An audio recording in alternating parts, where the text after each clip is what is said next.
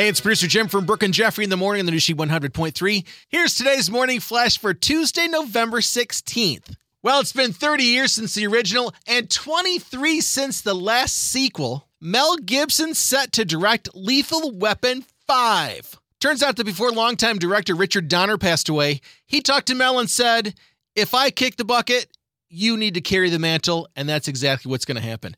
No confirmation whether Danny Glover is going to return as Murtaugh, but Riggs and Murtaugh back together again. It doesn't get any better than that. Still by far the best buddy cop movie ever. In what I'm going to call Don't Sit on a Story Till the Next Day because the story might kill itself, Hershey's introduced a new pie for Thanksgiving.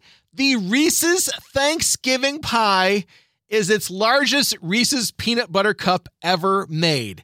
Nine inches wide, three and a quarter pounds of solid peanut butter and chocolate. And unfortunately, I was going to talk about it yesterday. They sold out 3,000 in a day. 45 bucks. So hopefully it comes back. Come on now. What am I taking to Thanksgiving dinner now? I would have never taken. I would eat in home. And finally, today's She Throwback spins us back to one of the most watched weddings in American television history. No, not Prince Charles and Lady Di. It's the royal couple of Luke and Laura finally tied the knot on General Hospital November 16th, 1986. There's your Tuesday morning flash. Have a great day, and thanks again for listening to New She 100.3 hits of the 80s, 90s, and 2000s.